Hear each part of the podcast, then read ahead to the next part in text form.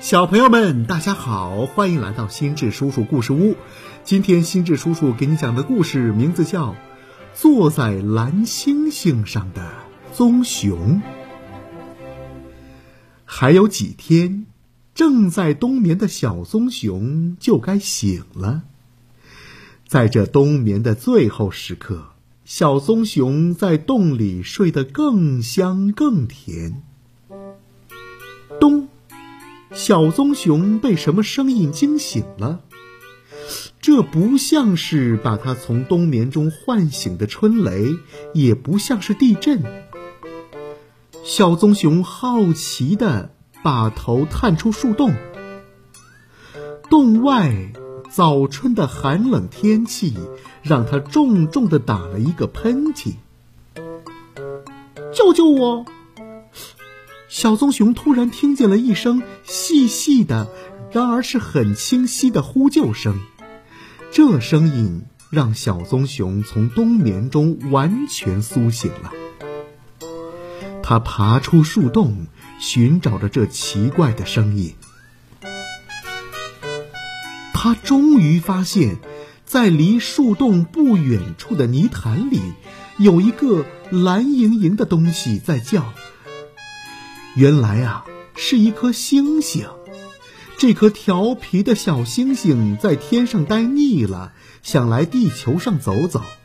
可是它降落的太快，一下子栽进了一个泥潭里，拔不出身了。小棕熊急忙向这颗星星伸出手去，它拽住星星的手，用力向后退，一步，两步，三步。最后，终于把蓝星星拖出了泥潭。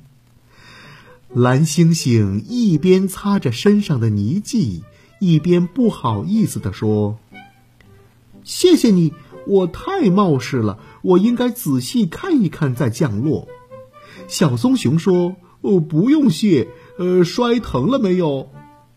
没有，我身子骨挺结实的。”蓝星星瞧了一下小棕熊，说。你做了好事，应该得到报答。哦，做了好事，为什么要得到报答呢？嗯，不管怎么说，我是应该报答你的。嗯，你骑在我的身上，我带你到蓝天上去逛一逛，难道你不想吗？哦，想想。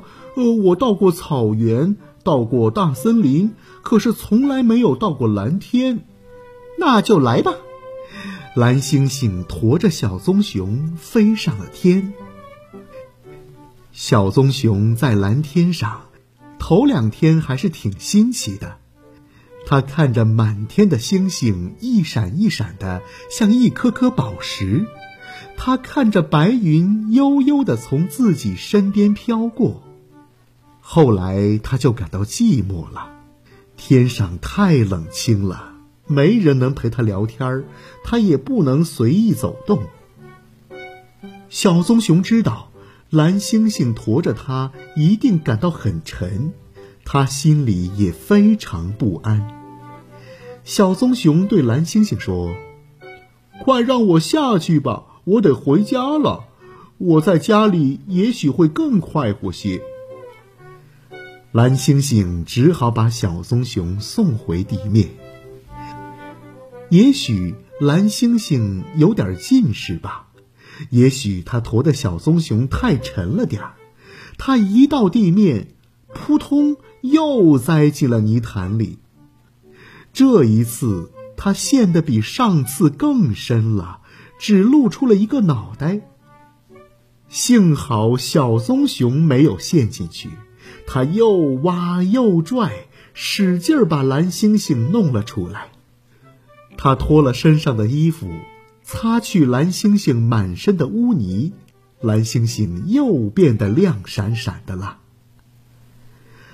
蓝星星握住小棕熊的手说：“你做了好事儿，我应该报答你。你瞧，天上的圆月已经不知不觉的变成弯月亮了。这时，吊在月亮的尖尖角上荡秋千是最快活的事了。”让我驮你上月亮上去玩吧！哦，不不不！小棕熊把脏衣服夹在嘎吱窝里，说：“我不是为了得到报答才做好事的，谢谢你，我什么报答也不需要，只希望你以后能小心点儿。你回去吧，蓝星星，以后有需要我帮忙的，尽管叫我好了。”哦，谢谢你，好心的小棕熊，我以后会来看你的。再见。蓝星星飞上了天空，变成了满天星星中的一颗。小棕熊呢？他想起树洞里还藏着两个玉米，他想吃完玉米以后把脏衣服洗了，他要开始春天的有趣生活了。好了，小朋友们，这就是故事。坐在蓝星星上的棕熊，今天我们就讲到这儿。我是心智叔叔，欢迎你关注微信公众号“心智叔叔故事屋”。我们下期再见。